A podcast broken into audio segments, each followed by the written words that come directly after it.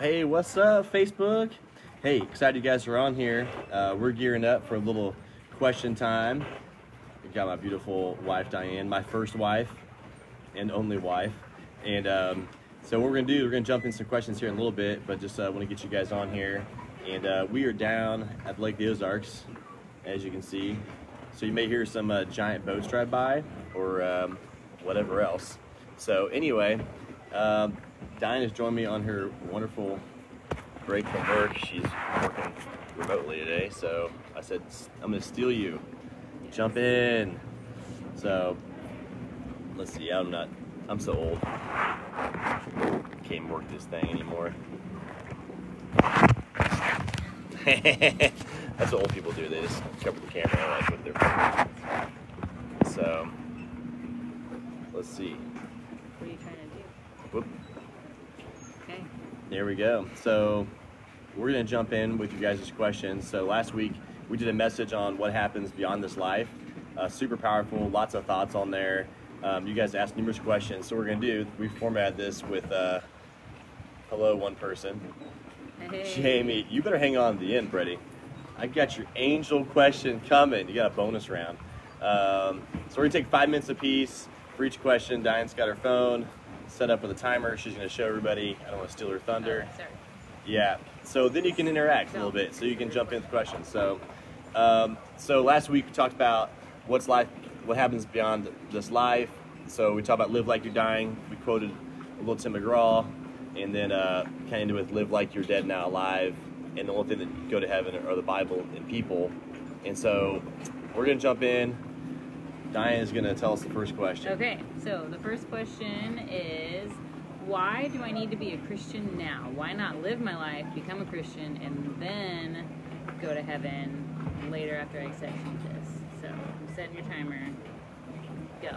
Go. Hey, by the way, thanks, Kelsey, for jumping on. Um, yeah, jump in with the question, um, why be a Christian now? Uh, yeah, the purpose of this question is really, really kind of interesting. It's like, hey, I don't want to really follow Jesus. So I just want to do my thing and then follow Jesus right before I die so I can go to heaven. So it's like a get out of hell free pass kind of thing, kind of question. So I guess a few reasons that why you should know Jesus now. Number one, you have no idea when you're going to die. I mean, literally like at any moment. So like, how could you plan that out? Like, I was thinking who this may work for is like the thief on the cross. By the way, what's up, Kristen? I mean, not that he planned for it, but man, God's providence, like how lucky was he to be crucified next to Jesus? It could have been anybody else in the whole world. Um, I'll give you a verse. This is really good. So your role in heaven is directly related to what you do on this side of eternity. And so it's Revelation twenty-two twelve. It says, behold, I'm coming soon. This is Jesus talking. Bringing my recompense with me to repay each one for what he has done. There's a day where we actually sit in front of God. We're going to talk about later in more depth. And this idea of a judgment seat, not to judge all our sins, but to receive rewards. And so um, it's important that we live for Christ now. The whole mission of the gospel is to make disciples. So it's like, I don't know, this whole get a hell free pass is kind of weird to me. Um, and then this is what happens during the judgment, First Corinthians three twelve. Now, if anyone builds on a foundation with gold, silver, and precious stones, wood, hay, and straw, each one's work will become manifest, for the day will disclose it, because it will be revealed by fire. This is interesting. And the fire will test what is set, what sort of work each one has done. If the work that anyone has built on the foundation survives, he will receive a reward. So if anyone's work is burned up, he will suffer loss, though he himself will be saved, but only as through fire. And so everything we do on this side of eternity is going to be measured by this fire. Things that are for God are going to last, and things that aren't will fall apart. What's up, Jess? I like that you're watching. That's awesome. So I think the reality is just missing out on the things of God if you're not going to follow God now. Like if you knew Jesus was real and you're like, I don't want to believe it until, it makes no sense. Diane's got a really good thought, I think. Yeah, here. I think kind of what I think about, I, like the movie Schindler's List, and if you haven't seen it, watch it. It's great. But like Schindler gets to the end of the movie and he starts seeing everything in his life of like, oh man, like that's one more thing I could have done to like help or save one more Jew. And I think that, you know, in our life, it's really, it's not the things that we did that are going to be so meaningful when you die, when you go to heaven. It's going to be the stuff I didn't do that's really the hardest for me. Like, oh, if you would have just taken this opportunity, you could have done this, or, you know, and I think that that's just really hard. Really, the premise of the question is kind of like, why do I need to be a Christian now? Why not live life? And it kind of comes out at this angle that, like, following Jesus is just this long set of lists or rules, but it's really like following Jesus is like the most fulfilling way to live your life, not just this list of do's and don'ts that you have from like this magical rule book. You know, following God's not religion, it's a relationship with Jesus. It got choppy all of a sudden. We're in a twister. So it's not this idea of like, well, I can't do whatever I want when I follow Jesus. It's like I can, but I am, sorry, there's a... I turned the camera around, but it's inappropriate. Just one of our kids my, walking around without any pants my, my on. My son just is, uh, he's proud. It's good. I don't know what he's doing. I don't either. I'll have to go check. He's come this way, though, so it's going to be good. Not that I can't do whatever I want when I follow Jesus, but really that, like, life is the most fulfilling when I follow him. And so why not start living that way now, having, like, the best, most out of life that I can. So let me – what's up, Eric? I'm Eric, go what's up? On this, uh, it's this about to get real video. raw yeah. and authentic, so I love it. Go. Hey, we still got fifty-five seconds we on this question. Awesome. So you guys got any more questions about that? Why follow Jesus now instead of waiting? It sounds like common sense, but maybe not. I don't know.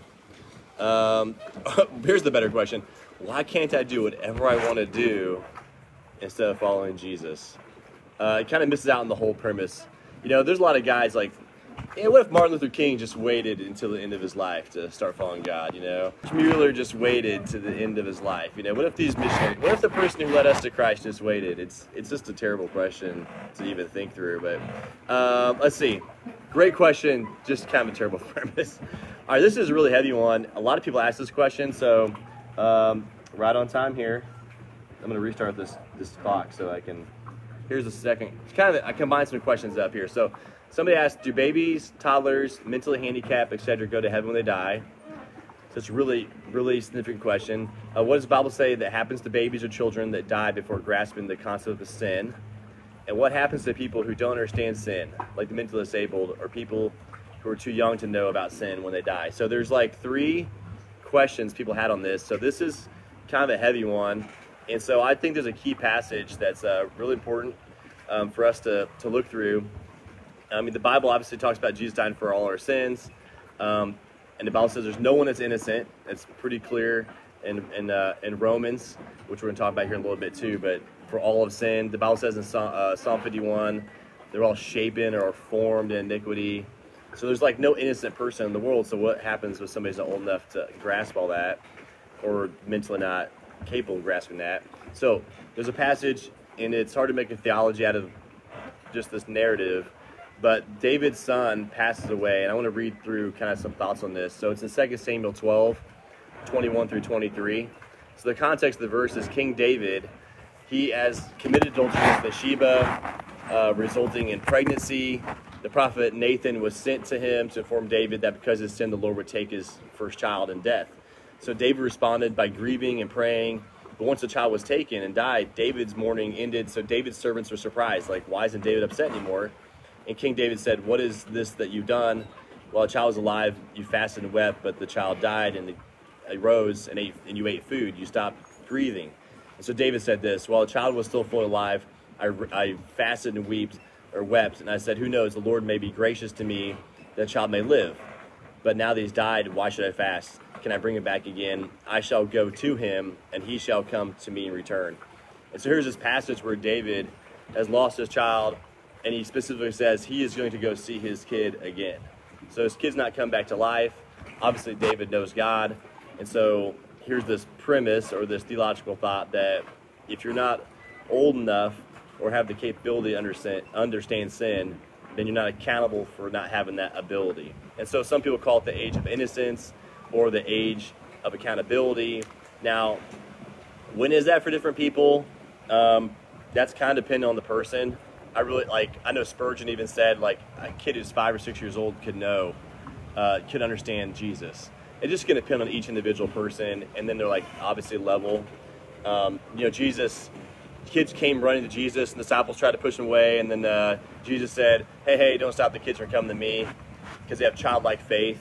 There's just something that kids know. They believe what they, what they see. They believed in Jesus when they saw him. Um, and so, based on David, that's kind of where we get the idea of age of accountability. And so if you've had a miscarriage or you've had a, a child or, or somebody's mentally um, handicapped, you know, the belief is they go to heaven. That's what we stand on it. Um, so, but we don't believe in, like, that's why we don't believe in infant baptism, because you, you just, you get baptized after you know Jesus. So they wouldn't have a comprehension of that.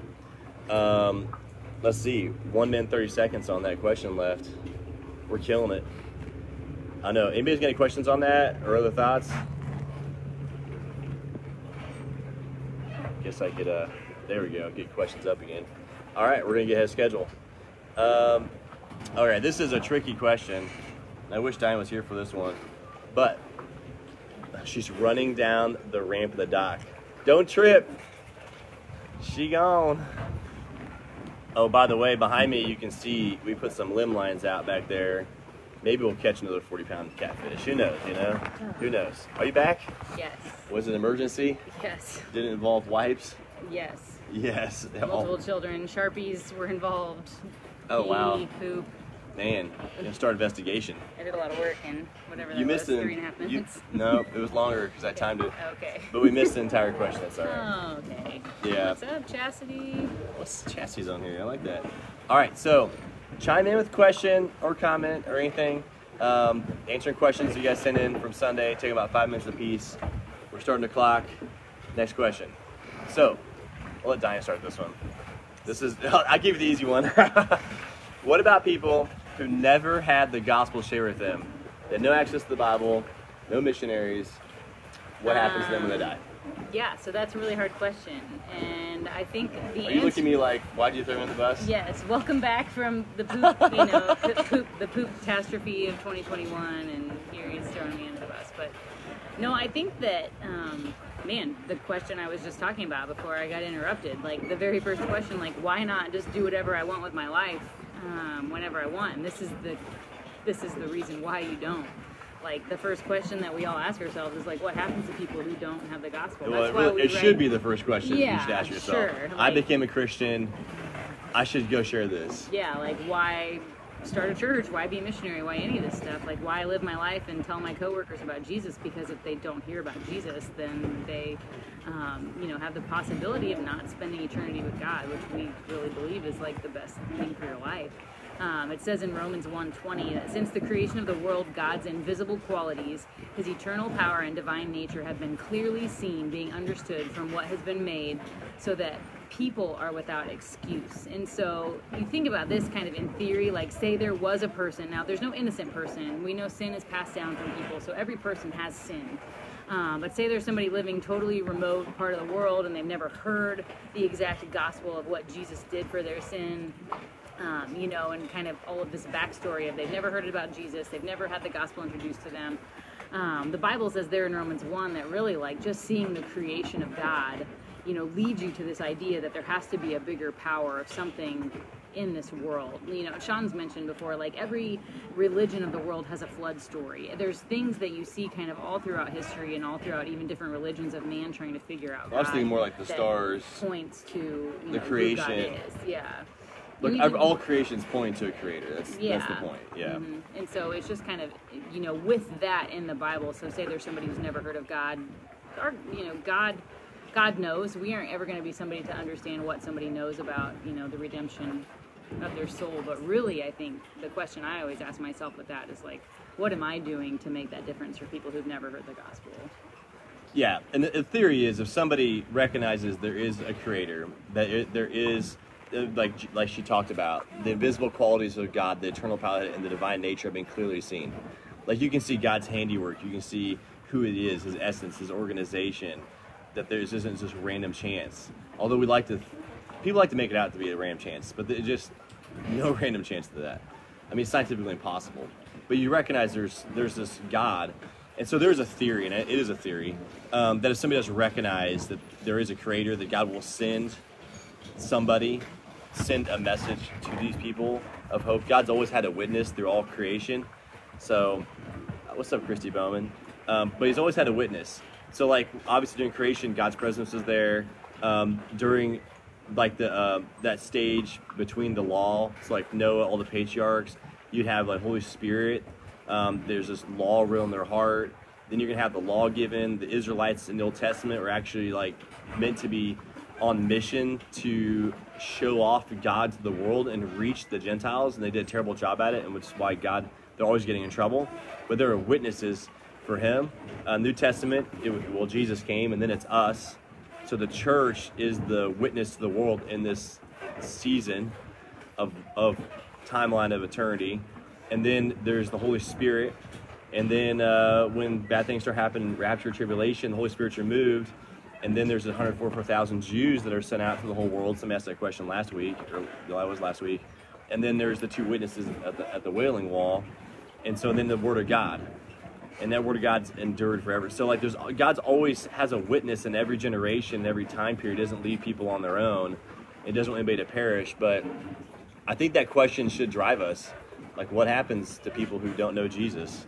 I mean, it's like the very first thing you should do as a Christian is ask yourself that question. Like the gospel wasn't just doesn't stop with you. It kind of the first question we talked about, like why become a Christian? It's like because people need Jesus, you know. So here, here's some stats: unreached people groups. So latest estimates suggest there's seventy-four hundred people groups. So these are different ethnicities, like subcultures, uh, throughout the world. Um, seventy-four hundred people groups who are considered unreached.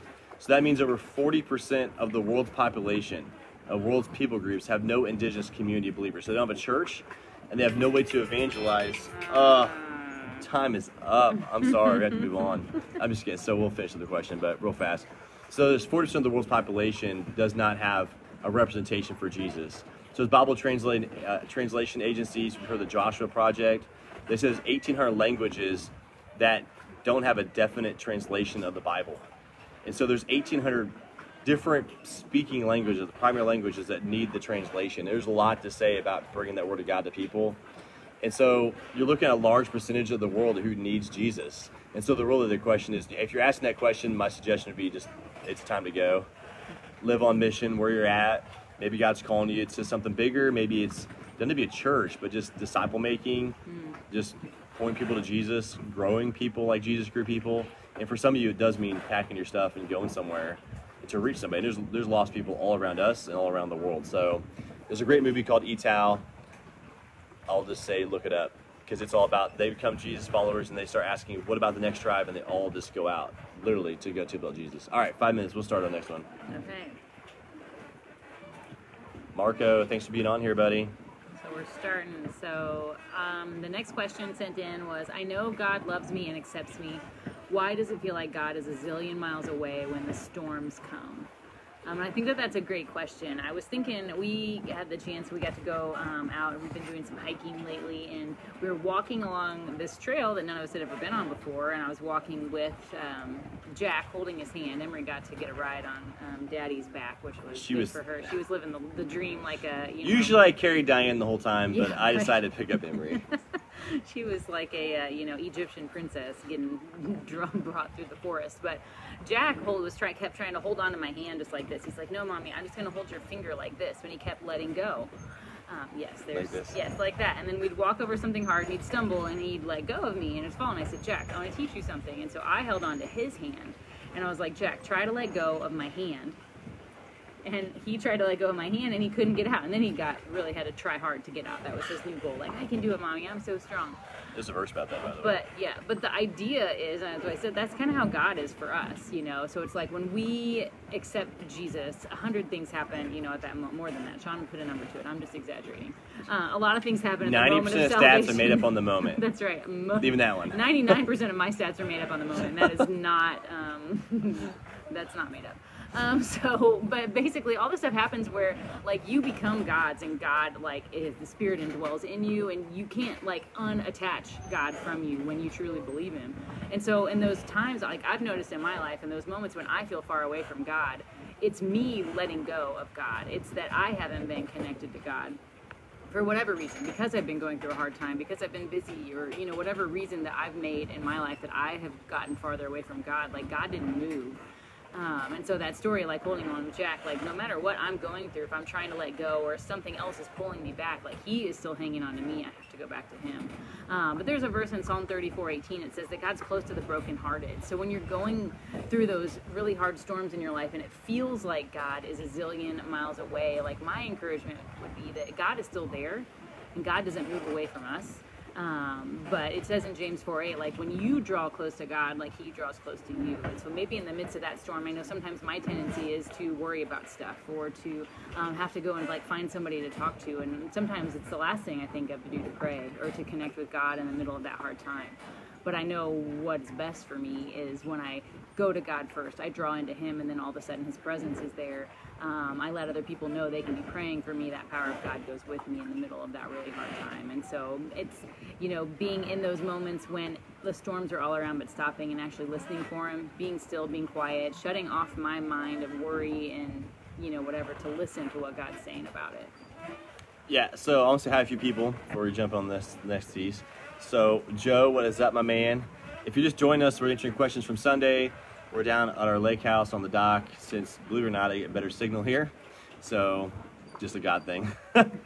Anyway, so if you hear some weird creaking, cracking, it's it's my knee. No, it's it's the dock. If we're going like this on your feet, it's because we actually are. Because we really are. Yes. Jesus was in the boat with the disciples. Dude, come on. There you go. I hope a storm doesn't come. We'd be in trouble. Oh, man, that's awesome.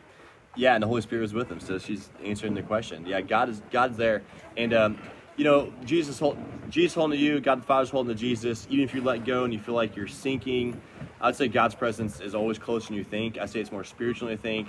I believe Jesus is close enough to whisper. Um, I think oftentimes we walk through seasons of doubt and frustration and hard things, pain. It's very real and it's difficult, and oftentimes we don't feel God because we're not around the people of God. We're not in the right situation. We're not asking the right questions. Um, don't worry about the typos. Trust me. you, you probably find some yeah. in my description. Diane had to proof it. I was everything. literally gone for right. five minutes chasing children. So this is Psalm thirty, Psalm twenty-three, right? Even though I walk through the valley of the shadow of death, I'll fear no evil. Thy rod and thy staff, they comfort me. You know, you know my head with oil, my cup overflows. Like, God is with you in your darkest, hardest moments. Like, I had a good friend of mine from high school pass away yesterday morning. And you see all the, you know, just a thousand comments on this post, and it's, it's tragic, you know, COVID, uh, she's thirty-six, thirty-seven. And, um, you know, what do you say, you know? And it's like, this is the, like the worst moment of your life. And it's the greatest moment of God's presence. Mm-hmm. And God's, God is with you. And so we, we were just thinking like, be, be a thermometer, not a thermostat, yeah. you know, like your feeling is a thermometer, like your feelings are going to go everywhere. But like you set your heart on God if you don't feel it. And I think it, look at that. Five minutes is up again. But think of Job, right? Because there is some times where God doesn't like just give you this greatest peace ever in the world because he wants to see, he wants to test your faith. And so even like, I would say, uh, don't doubt in the darkness what God showed you in the light. Like there's moments in your life that you just know God is in there and God is speaking to you. And there's moments where you're like, man, where'd God, where's God? And uh, God didn't leave. He knows exactly what he's doing. So just trust through those seasons. Um, five more minutes. Here we go. All right. Next question. Will God review all of our wrongs when we die, even as a believer? Okay. So this is a yes. Uh, go, uh, she's scrolling past There's my question. I want to read a question. Oh. So will God review all, review all our wrongs when we die? Okay.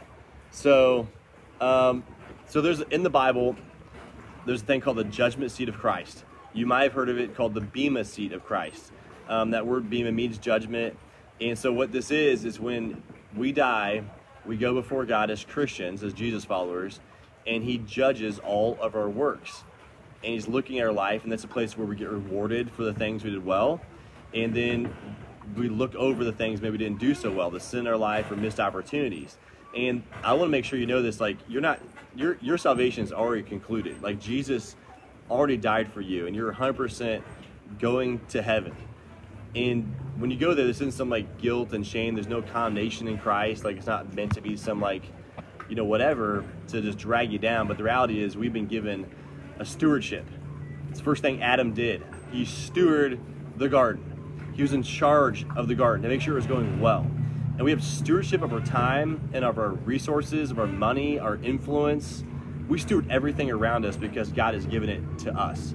And that's how we see everything. Like this lake house, okay, we opened up twice this last month for retreats. Within the last, yeah, within the last thirty days, yeah, we've had sixty people down here one time and another fifteen people from retreats. We've had seventy-five people down here because God's given this, this house. And I, I told the guys, I said, I've never been happier to have this open, to see God use people's lives. Three kids came to Christ right by a little fire pit over here. I mean, just because we're available. But, so there's a judgment seat. It's found in Romans fourteen. It says this, for we will all stand before God's judgment seat. And so then each of you will give an account of himself to God. Second Corinthians five ten says, we must all appear before the judgment seat of Christ, so that each of us may receive what is due to us for the things done while in our body, whether good or bad. So in context, as Christians, this isn't non-believers. This is reserved for Christians that are going to stand forward. We're talking about the good and the bad and give account for our lives. So it's, it's not there to determine our salvation. It's, held, it's here to determine uh, what, what's going to last that fire of judgment, what, what was good in our lives, and we get rewarded for our lives. So we give an account, and we sit before God, and we get rewarded based on how faithful we serve Jesus. And that's found in First Corinthians nine, Second Timothy two, Um, some some will be rewarded on, we'll all get rewarded on how we obeyed the Great Commission, our victory over sin, how we controlled our tongues. These are all verses that, like, you'll be judged for every idle word that you speak. It's a verse. Um, we receive crowns for different things based on how faithful we serve Jesus. Uh, they're described in Second Timothy two, Second Timothy four, James one, First Peter five, Revelation two, James one twelve. Um, that James one twelve, like a crown for enduring. Um, yeah, you're talking about hardships in the Christian life, right? You get a crown for hardships. And so I will say too, like when you get to heaven, right now, it's not the permanent heaven, because when you get to Revelation, there's a new heaven and a new earth that's being created. And so when you go to heaven at this point, uh, there may be some, some tears, because the Bible, Jesus says he's going to wipe away all tears. So there's some kind of like some idea, maybe not suffering, but disappointment, or like there's a review of things we could have done better or differently. And that, that's a big motivation for me as a leader. I think about all the time how I stand before God by myself, not with my friends and not with my church and not with uh, any other excuses around me, but it's just, I'm gonna have to own and take responsibility for my actions.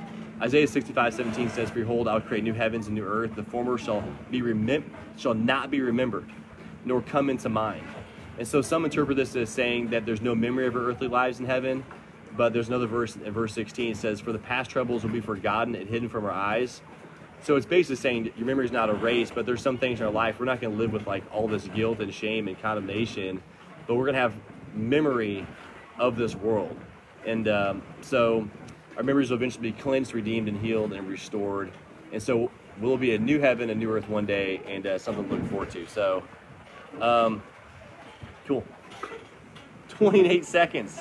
Because you took all the time. There you go. You have, oh, Diane's got some words. What do you got, babe? twenty-two seconds. You, you better hit it. it fire it up. You already stole mine. Fire it up. So it's fine. Okay. Diane's not going to fire it up. She's, no, she's, she's, I'm done. You already put it out. This... Not, hashtag marriage.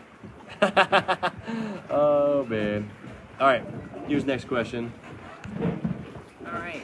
So, hey, if, um, you, hey if, you're, so, if you're jumping in, you're new, and you hear the creaking and cracking, we're, we're, on, we're on this dock here. And I cover, it's really new. Virginia. Oh, what's up, Virginia? All right, we're at the Lake of the Ozarks. Here, here's the view. This is this is this is how we roll right here. If you ever want to come down, just put a little message on there, and we'll have fun. I'll take you out tubing, surfing, and hiking. This is our setup. Our hiking, our hiking uh, backpacks. That's how we roll. All right. Question: how can a believer comfort someone? Don, you got another good question. Grieving the loss of someone close to them but far from God. And Diane has nothing. Look at her I face. I know, I was like, you took my moment. You waited for the oh, question. Only you I'm always getting, that's how it goes. That's marriage. All right, so First Thessalonians four, we got another child coming out. She's got a uh, a camelback and a, um, an Amazon, Amazon tablet. Fi- Fire tablet. So this She's is awesome. She is ready. For something. Proverbs thirty-one, woman in the making. All right, so First Thessalonians four thirteen, it says, brothers and sisters, we do not want you to be uninformed about those who sleep, those who die, so you may not grieve like the rest of mankind who has no hope. So there is a very real, like, different style of grieving for somebody in a family where the person isn't a follower of Jesus. Now, I've experienced this personally. I don't know if there's a lot of like words you're going to give spiritually. You know, um, I, w I would say a funeral is created for the living and not the dead. Although there's a lot of people and a lot of religions out there that would do think they're doing something for the dead, like praying for them into heaven or all this different stuff. But the funeral is made to comfort those that are left on this side of eternity. And I would say oftentimes more than not, there, there's more salvations at a funeral than any other space or place as a Christian leader, because so many people are looking for answers and looking for hope. And when, you, when you're talking to a family that the person most likely didn't know Jesus, because we're not the Holy Spirit, and we don't get to determine whether they knew him or not, even if somebody says this or this or this, you really have no idea, because we're not fruit inspectors. We can't see the, the their heart. Now, you can have an inclination of where they stand based upon their life, but you don't know for sure. Like, I'm not going to preach somebody into heaven, and I'm not going to preach somebody into hell, but I think the reality is um, there's different ways of covering people. And so it's just going to go down to stuff you probably already know already, which would be like, um, like lead them as a friend, like being there for them to answer their questions. I would say showing up. You always remember who comes to your funeral. Like when you're a family member or somebody grieving, you always remember when somebody shows up. You don't remember much of what anybody tells you. And so I don't think it's about the right words. I think it's about just being present and just being there and being available and, and caring and um, offering them help, um, supporting them financially, um, picking them up. The Bible says, feeble minded and weak, pretty much put on your shoulder and you walk. There's a situation we're walking through now where somebody's passed away and we have to pick them up on our shoulders. Um, and so I know that God's close to them, and God's not just close to the person, um, he's close to unbelievers. He wants them to come to repentance. And so God's working in their lives. And so we just point them to Jesus in those conversations and not make it about the person who died. And so we always respect what the family wants, obviously. I mean, if they don't want to hear the gospel and stuff, you're not going to preach the gospel at their family member's funeral. You know, that's just what it is. Um, but in their life, you can point them to the greater hope. But there is a very deep void, you know, and there's a lot of reality. Like, we played a video down here called Letter from Hell, and there's people who had people in their family that had died and probably didn't know Jesus, and they were really upset and just know what to do with it. And, and it's the reality. Like, Jesus preached on hell three percent of his preaching. He preached on heaven ten percent of his preaching. So Jesus talks a lot about heaven. And he actually talked about hell only to a select group of people, the religious leaders who were being dogmatic about the things of God. So, but it, it's reality. So I don't know if you have any other thoughts on that, or maybe you guys have some thoughts. Um, what's up, Drew? I'm going to get you out here, Drew. Right here. That's for you. Drew, Drew, Drew's, Drew's made a vow. He'll never ride the jet ski with me. Oh, man. Oh, that's good. Do you have any thoughts, babe? How to comfort somebody? Um, no, I'm thinking, you know, obviously we've not, been there. Like, We've been yeah, there personally, so not making, you know, promises to anybody, like you said, you don't know, but just being there for people, caring with people, honoring their wishes. Um, it's just really a time where you get a really cool opportunity to come alongside somebody and just be, I mean, be the hands and feet of Jesus. That's what Jesus did, you know, like he waited for Lazarus to die. Now you don't get to go be the person to raise them back from, you know, death at the funeral, because that'd be really cool. If Jesus you would let have you do some, that, you'd have some, you would have record number um, of salvations, yeah, funeral yeah. attendance. But I think that, you know, Jesus knew that, and you see Jesus wept with them, you know, in different times when they were mourning, and he came alongside, you know, Mary and Martha when they were so upset that their brother had died. They went, he went to them, you know, he was obviously really busy, but he took time to stop to go be with the family of his friend who passed away. And I think that's a really, you know, good model to see, like, what we do and the things we work on can always wait to be there to care and comfort somebody. Yeah. And there's no spiritual words like you're going to have when you have somebody that's a Christian. There's like, the hope isn't there, you know, and, and the Bible recognized that. Like I said, First Thessalonians four thirteen, you know, like there's a different type of deep grieving. Because I mean, I've got people in my family, like they, they believe we came out of cesspool of nothing and we die and we become nothing. I don't know what you say to that. Yeah. What do you say to that? It's just, there's not like a, there's just no hope in it, you know? And so it's really just let people, let people see your guys' life differently. Be the Bible they read, love them. And uh, you'll be surprised when they start opening up to you, because like, I don't get it, you know? And then start talking to them. It's an individual kind of response. So, Drew, that's an inside joke. Um, That's funny. All right, so we got a little bonus round of questions. Feel free to chime in. I know we're kind of going a little deep side. These are bonus questions. So we're getting rid of the timer. We're going to go and throw that in the lake. Whatever. My phone. I'm going to give you thirty seconds now. thirty seconds. Oh, man. All right, so there's like a handful of bonus questions. The reason they're bonus questions because it didn't really fit with the questions from Sunday about like what happens. Um, I actually made this one up because I thought it was worth uh, making up. But um, I just re- this is my question. I put one in.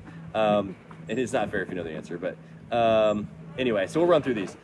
Didn't fit from Sunday's questions about beyond this life. So, but this one, it, it does. So, will we recognize people in heaven? Will we recognize our loved ones? I mean, pe- people always say this at funerals, you know, especially family members. Man, I'll see them again. Um, people say, oh, they're an angel. That, that's not, that, that's not true. You don't come back as an angel. Angels don't become humans. Humans don't become angels. It's a, it's a cute thought, not real. Uh, but we recognize people in heaven. And so I'll, we talked about earlier about da- about David and uh, and First Samuel and how David's infant son dies and he says, hey, I'm going to go to him and um, and how I will go to him, but he will can't not come to me. So we're assuming we'll be able to see his son in heaven, despite the fact he died as a baby. Think about this, Luke sixteen. If you don't know this passage, this is a super powerful passage. You got Abraham, Lazarus, the rich man. We're all recognizable after death. So, and we got some big waves coming in. Woo! I feel like Ace Ventura. Here, snowflake, snowflake, snowflake. All right, I'll stop. So at the Transfiguration, here you got Moses and Elijah, who obviously, well, Moses died. Elijah, he got that whole translation, that translated to heaven thing, so he was good. Uh, but they're recognizable in Matthew seventeen. And so this question came in my life group, and I had like I had to process this question. But you you, you recognize people that are, that are, have died, even though they've come back from the dead. Uh, examples the Bible gives indicate that we recognize people after they're dead. Um, the Bible declares that when we arrive in heaven, we'll be like him. This is Jesus, for we shall see him as he is. So we're going to recognize Jesus as he was here on earth. Um, matter of fact, when Jesus came back, he didn't have Thomas put his fingers in the holes in his hands and the, his hand into the spear uh, slit on his side. And so just our earthly bodies, bodies are made from Adam, thank you, uh, so our resurrected bodies will be just like Christ. And so we don't exactly know what we're going to look like, but the Bible's pretty clear that we're going to recognize people. Uh, it says, and just as we have borne likeness of earthly man, so we shall bear likeness of man from heaven. For the perishable man clothe himself in the imperishable, and the mortal with immortality, First Corinthians fifteen. So many people recognize after Jesus' resurrection, in his glorified body. And so, yeah, so it's pretty clear we're going to see and recognize people in heaven. Now, whether we're going to be a little slimmer and trimmer and uh, wearing white robes and have halos, that's up for debate. So I'm holding this uh, iPad, so there you go. My hand is going numb. I love it. All right. All right, Jamie, this is the moment you're waiting for. Are angels saved? So it seems like the uh, capable of sinning due to Satan and the fallen angels, but does that mean they need salvation, or is it, is it even possible for them? It seems like God cast them out of heaven without a way back. All right, so there's not a lot. There's a, there's there's a doctrine called angelology, okay, and the study of angels, and it's it's you can't. It's hard to make a complete doctrine out of what's said because the Bible was meant for us and not for angels, and so the, like God doesn't give us a bunch of details. Um, so angels obviously are different than humans, different type of creation, different class of creation. Um, their purpose was to, to ministry of the word. Diane's doing her hair. Um, you can't help it. Um, as long as you're not picking your nose. Um, but th- they worship God. They're messengers, messengers to us. You know, there's a Bible, there's name, Gabriel, Michael. Lucifer was an angel before he fell. And this question has to do with the fallen angels like Lucifer and all the demons that were actually angels. If you look up in Isaiah, they were cast out of really God's presence and they were sentenced basically to death in hell. Um, and so there's this, can they be redeemed is the question. So it's a kind of a deeper question. And maybe not a mainline question, but um, so here's some here's some thoughts. I'll give you I'll give you I'll speculate. Hebrews two sixteen, the Son, this is Jesus, did not come to help angels. He came to help the descendants of Abraham. I mean, that seems pretty clear that he's he's not doing ministry to improve or make a way for angels. And nowhere in angels do you see that they have souls. Like humans have souls. Now, obviously angels are like, do they need a soul? Because they don't need a body. So do they need a soul, right? So is there something to actually redeem, you know? Uh, Second Peter two four says this, for if God did not spare the angels when they sinned, look what he says, but cast them into hell and committed them to chains of gloomy darkness to be kept until judgment. And so, I mean, all things to point, just from what you can speculate, that they don't have a salvation story or redemption story, that they made their choice. Jared wants to know, why were they cast out? Why were they cast out? Because they sinned. And Lucifer wanted to be like God, and so they were cast out. They rose up against God, and it didn't take much for him to throw them out, you know? And what passage was that again? Man, I have to look it up. It's Isaiah. Diane, give me a, give me a, ask the Google. This is the Google.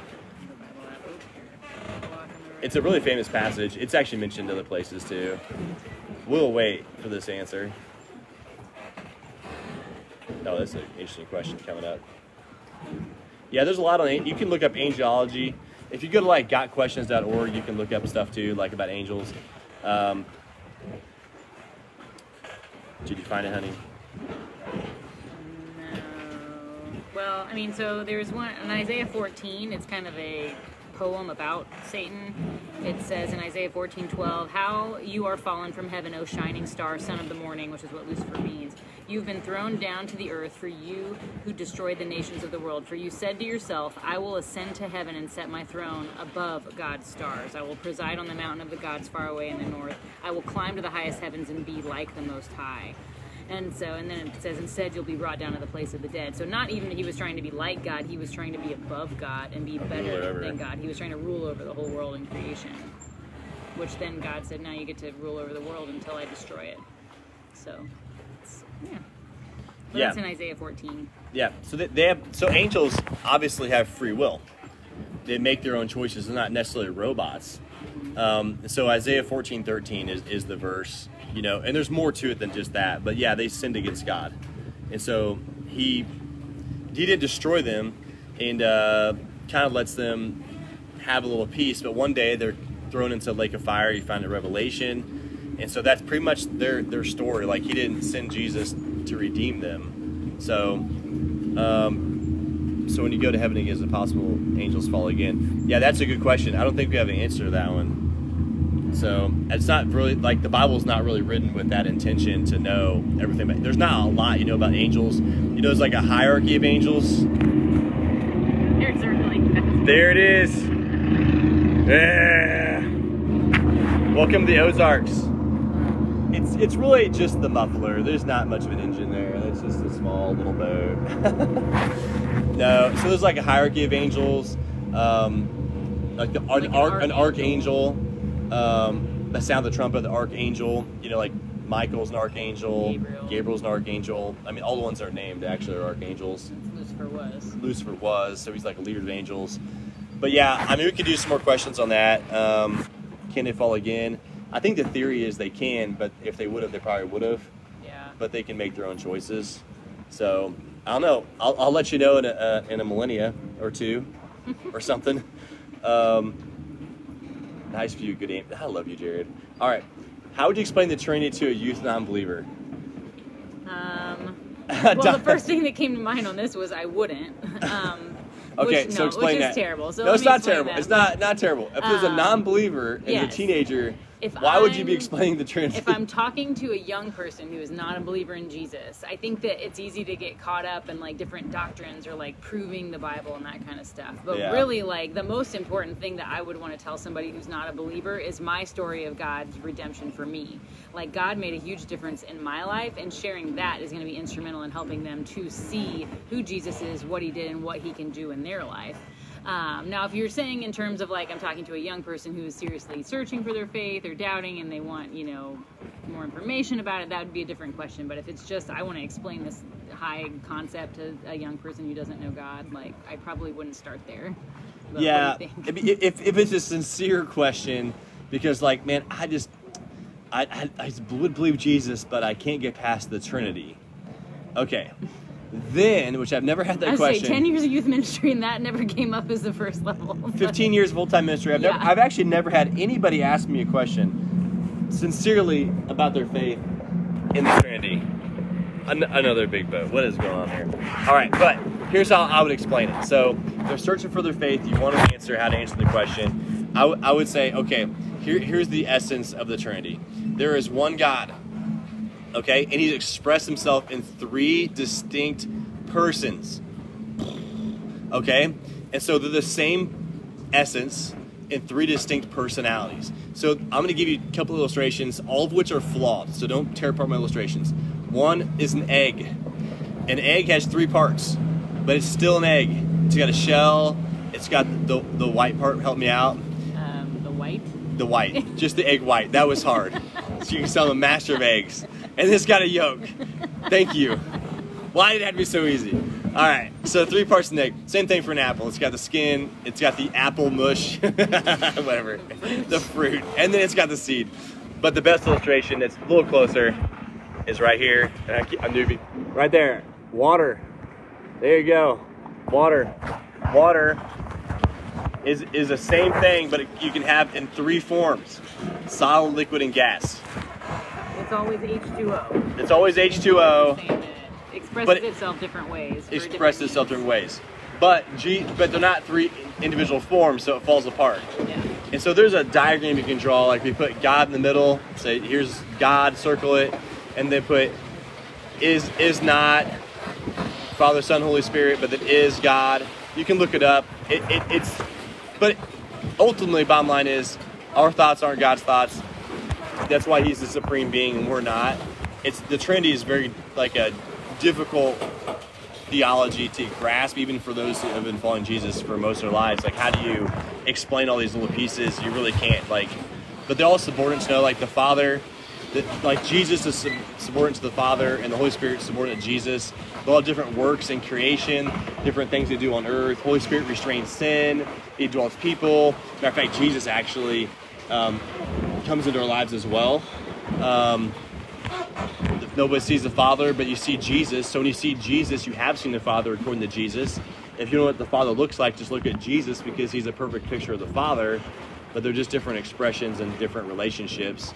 And so the Trinity itself is unique. Like in our space and time, there's not an example of it that perfectly is illustrating something else, because God, like I was, I was probably college, and they had this like impossible exam, and that was one of the questions. Get out of here. um, It was like, you know, but basically, it was like, explain the Trinity, give three examples, you know, like as a joke of being the impossible exam, because there's not another example that totally perfectly explains it, and that's one of those aspects of faith, to understand that God made it that way so that he could best know us.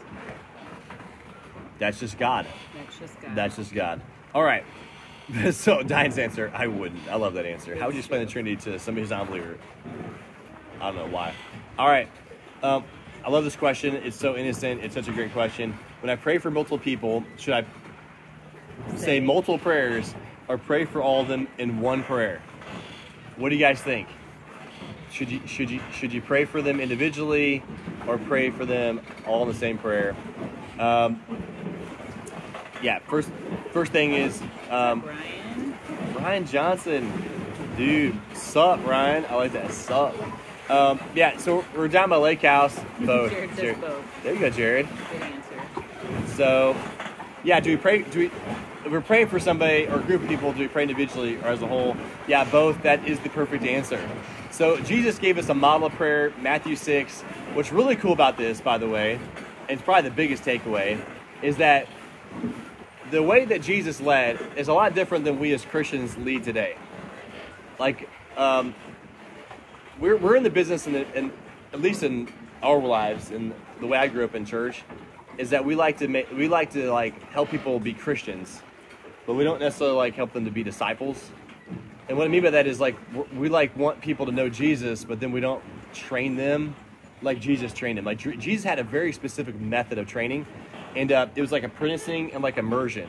And so his disciples, this is mind blowing if you really think about this.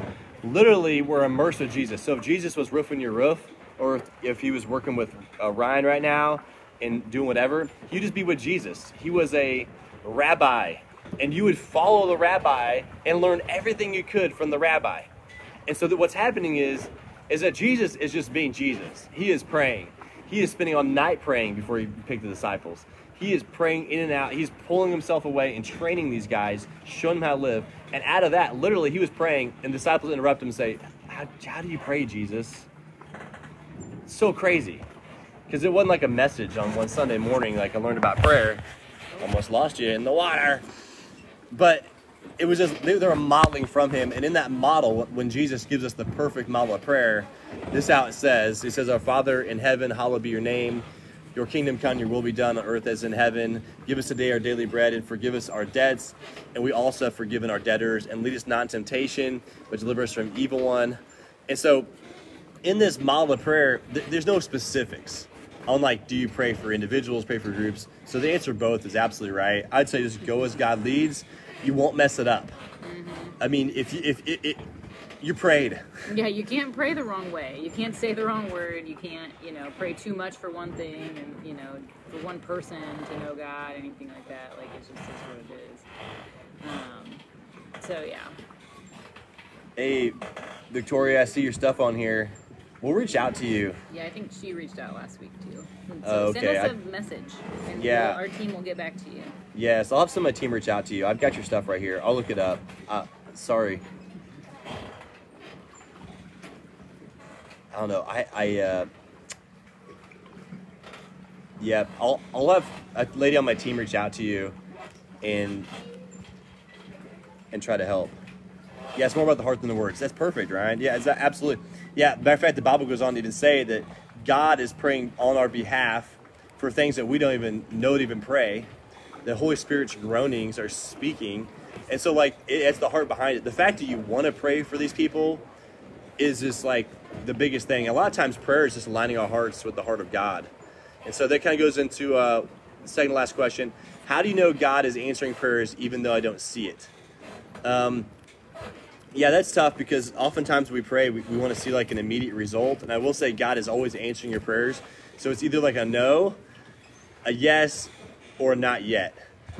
God hears our prayers and God is listening. And he wants us to talk to him. But I would say prayer is almost just as significant about us aligning our hearts with him as it is about what God is going to do. Um, because when we're praying, we're, we're actually receiving something for God. We're confessing stuff to God. We we are um, giving him adoration. We're like calling um, out his goodness and his grace and his mercy. And we're like aligning ourselves back into his will. Like we're, we are reconciled to God. Like God's not reconciled to us. Like we're bringing ourselves back into alignment. And so when you're praying, like you're aligning your heart with God. And so oftentimes it's like, oh, I didn't see God do this thing. Like it's not some prosperity gospel. Like he's not a genie. Like he's not going to just do something because you want him to do it. And so that's why we always pray, like, if it's your will be done, um, then this happens. And so we don't we don't determine the will of God. Yeah, not yet. Yeah, we don't like that answer, right? um, but yeah, we've been praying for a lot of stuff, and it may not happen on this side of eternity, you know? I, I mean, there's a lot of people who we're praying for through COVID, and, it, and it, God didn't answer the prayer we thought it, the way it should be answered, you know? But we don't understand the whole piece. We actually come back next week. Why do bad things happen to good people? Plug for next week. Um, yeah, that's the Holy Spirit's praying on our behalf as well and knows what to pray. And so we just trust, like, what's happening is the God's will. Um, Chastity sent you a message. All right. Thank you, Chastity. Um... And then we have the faith that God's working all things for his good. And so, you know, the idea is you're, if you're trying to feel God's presence, then I would say put yourself in the right place. And sometimes you have to just wait on God. But when you wait on God, doesn't mean you just sit there and do nothing. This idea of waiting on God is I'm seeking him. I'm, and the Bible says seek for his face, like Psalm twenty-seven. And so you're searching for him. You're looking for him. You're around the people of God. You're asking these kind of questions. And you're going to get some encouragement in that. But the reality is, like, God will reveal himself to you in the ways that when and how he wants to. So you just trust every moment is in the middle of God's will because you put yourself under him. I'll give you a real long answer to that. Do you have any thoughts on that, honey? No, I missed the middle. That's all right. The answer is yeah. three. That's what yeah. Diane always says. That's what your dad says. That is what my dad says. All right, last question. This is a question from the prior week. Somebody snuck in last minute, didn't get a chance to answer it. This one is probably one of the most intriguing questions. What's up, Alan or Mom? Because they share an account. That's what that's what young people do. Um, I love you. Um, shout out to Mom or Alan. Uh, last question. This is actually a really interesting question. I actually learned a lot when I studied for this question. But was Jonah truly a Christian or a follower of God, since he would have known Jesus back in the Old Testament? Um, he, this person wrote, he deliberately disobeyed God a lot, as sometimes Jonah was a false prophet telling King Jeroboam the opposite of what, the, of what Prophet Amos was saying. At the end of the book of Jonah, he never seemed to learn his lesson and repent. Was he really a God follower? Okay, so Jonah is a very, very interesting story. And um, I'm just going to go, I'm going to give you the answer. I'm going to tell you why I think that. All right. Or chime in and tell me what you think. Oh, it's Mom. Hey, hi, Mom. Yeah, we're at the lake. We're living our dream. All right. So Jonah was actually a type of Christ. And that's actually from Christ himself. What a type of Christ is, like something about that person pictures something about Jesus. Okay? So Joseph was a type of Christ. Uh, that's, and the only reason we know that's because it's actually said. Well, Jonah was a type of Christ. Jesus actually said this himself. He, he said this about Jonah, Matthew twelve. He said, then certain of the scribes and the Pharisees answered, saying, hey, masters, tell them to Jesus, what, we would see a sign from you. But he answered and said to them, an evildoer in a adulterous generation seeks after a sign. He's like, you don't need a sign. But there shall be a sign given to it, but the sign of the prophet Jonas. Talking about the, the sign of the, of the prophet Jonah. And so what particular sign was he talking about? So if you go down, the sign is made clear, verse forty, okay? So let's go let's go there, Matthew twelve forty. For as Jonas, this is Jonah, was three days and three nights in the whale's belly. This is the fish, the fish in the Greek. And so shall, in the same fashion, the Son of Man be three days and three nights in the heart of the earth. And so Jonah actually pictured what Jesus was going to do. When Jesus died on the cross, he was dead for three days and three nights and resurrected from the dead. Jonah was in the belly of the whale, the fish, for three days and three nights. It was a type of Christ. Like, he pictured what Jesus was going to do. Jonah lived eight hundred years before Jesus. And what you got to understand about Jonah is, because I think a lot of people be like Jonah. I think a lot of people are like Jonah. Like, we know what God wants us to do. I'm often to hear that. I know God's calling me to, but, or I finally said yes after ten years. I mean, it happens all the time. And so, um, I don't know, we're all real hard on Jonah, but Jonah had a really hard call. So Jonah was sent to the Gentiles. Most of the prophets in the Old Testament, okay, were sent to the, like, the nation of Israel, which was at some points divided to, like, Jude, the northern and southern kingdom. And so most of the prophets you read are sent to actual, the chosen people of God that were supposed to be the leaders of the cause of God. And so it's a lot different. Where Jonah was sent to, like, a completely secular, like, these people worshiped everything else besides the, the, the God of the Bible, the God we serve. And so he was sent to the Assyrians. Now, you got to get some context here, because the Assyrians were, like, ruthless murderers. And so, like, Jonah's grandparents would have been marched off and killed by the Assyrians. And the Assyrians were known for skinning their enemies and hanging their bodies outside of their cities to warn people that that's not going to put up with anything. And so Jonah would have been a completely... Are there prophets today? Uh, quick answer, no. But there's a gift of prophecy, like the understanding of, like, you have a idea of the future. Not that you know the future, but, like, you have the gift of discernment. That was a good question from Kristen. But so he went to the Assyrians, which would have been a real. Per it'd been like going to. Um, I've heard it illustrated like a Jew going to Nazi Germany. Yeah. To say, like, hey, go. God loves you. You know, right in the middle of, like, World War Two, and you know you're going to get killed. Or just one generation and, later. Yeah. Like, go go go to Nazi Germany. That'd be a, if the Nazis are still in reign. Yeah. And then march in. So, like, when he is, like, running from God, I mean, it's just every bit of human nature being pulled against him. Now, here's what's really cool about Jonah. I learned this. If, if you're, like, into Bible knowledge, this is really cool. So Jonah actually ties a lot more in the Bible than we probably even know. So when you talk about Peter, okay, Peter goes to Mount Transfiguration. He sees Elijah. He sees Moses. He comes down, and he asks, Jesus asks the question, who do men say I am? And they start saying, well, you this, this, and this. And Peter says, hey, you are the Christ, the Son of the living God. And Jesus says to, to Peter, he says, hey, for it's not flesh and blood revealed to you, but it's our Father in heaven, Simon Bar Jonah. Isn't that crazy? Si Simon's surname is Simon Bar Jonah, which means it's like, which Peter, son of Jonah. Like, Peter's dad was Jonah. Like, not Jonah in the Old Testament Jonah, but named after the Old Testament prophet Jonah. So you guys can understand is Peter was born like two miles from where Jonah, where, where Jonah lived, where Jonah was born. Jonah was the only prophet from Galilee. Now I know we're getting into a lot of fun. I'm at the airport back. Okay, nice. I love it. Have a good flight or drop somebody off. Um, but Jonah, so Jonah was the only prophet from Galilee. Only the prophets from different places.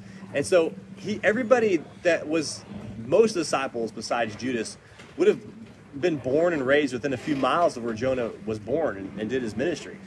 And so when Jesus did his first miracle and turned water into wine, it'd been probably a mile away from where Jonah was would live. So Jonah was like a, a staple name as a follower of God in that time period. And so Peter actually is tied back to Jonah, which I thought was really cool. And then this is where it really gets cool.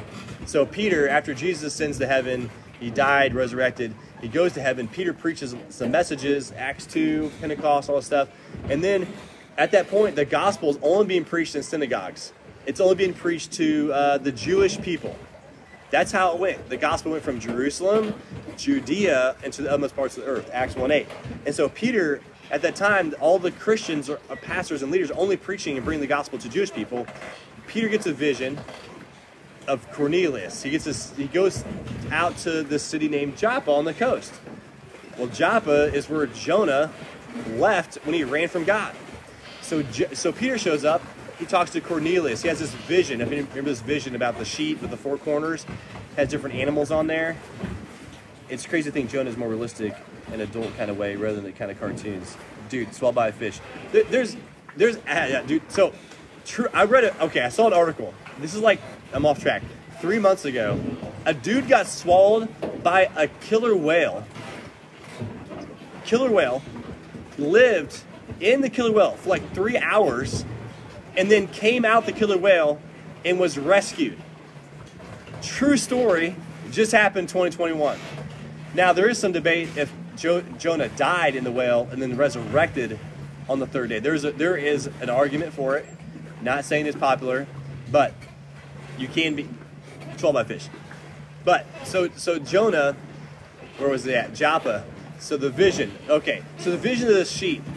Was like four these animals, okay? And in Jewish custom, you can't eat certain animals. You can't eat pork. You can't eat. They're unclean. It's based on this Old Testament law, Le Leviticus. Yeah, like hooved animals. So if they're like split hooved animals, they're unclean. You, you seafood. Could seafood. Yeah, like anything that's shell. With a shell or... Yeah, without a shell. So there's all these rules in the Jewish tradition and, and culture from the law of the Old Testament. And so this vision comes down from heaven to the sheep with all these animals, and God says, "Eat these food." And just like Jonah, Peter says, no, I'm not going to eat these animals. I'm not going to do these things. And what it was, it was a symbol because like the rest of us, Gentiles, we didn't follow the Jewish customs. And so what happened is it was basically like saying, we want the gospel to go past the Jewish people. This is the initiation of the gospel going to all people in the world. And so just like Jonah refused to go to the people of the world, to the secular culture, to the Gentiles, now we have Peter not wanting to go to the Gentiles. So Peter, he goes back to Jerusalem. He tells all the church friends and the leaders and says, hey, um, what am I supposed to do with this? I think the guy wants to bring the gospel to the Gentiles. Like, no, no, no, no, no. There's no way we're going to the Gentiles. And then he explains everything that happened. They said, that's surely from God. Now that God's going to the Gentiles. And all of a sudden, the rest of the book of the Acts, the gospel goes out away from Jerusalem. Because it goes to Gentiles, just like Jonah brought the gospel to Gentiles. And by the way, it's really cool. The gospel didn't go north, didn't go west, it didn't go south. It went directly east, the same direction Jonah went to Tarsus. Just saying, crazy correlation. So when you say, was, was Jonah a Jesus follower or was Jonah a follower of God?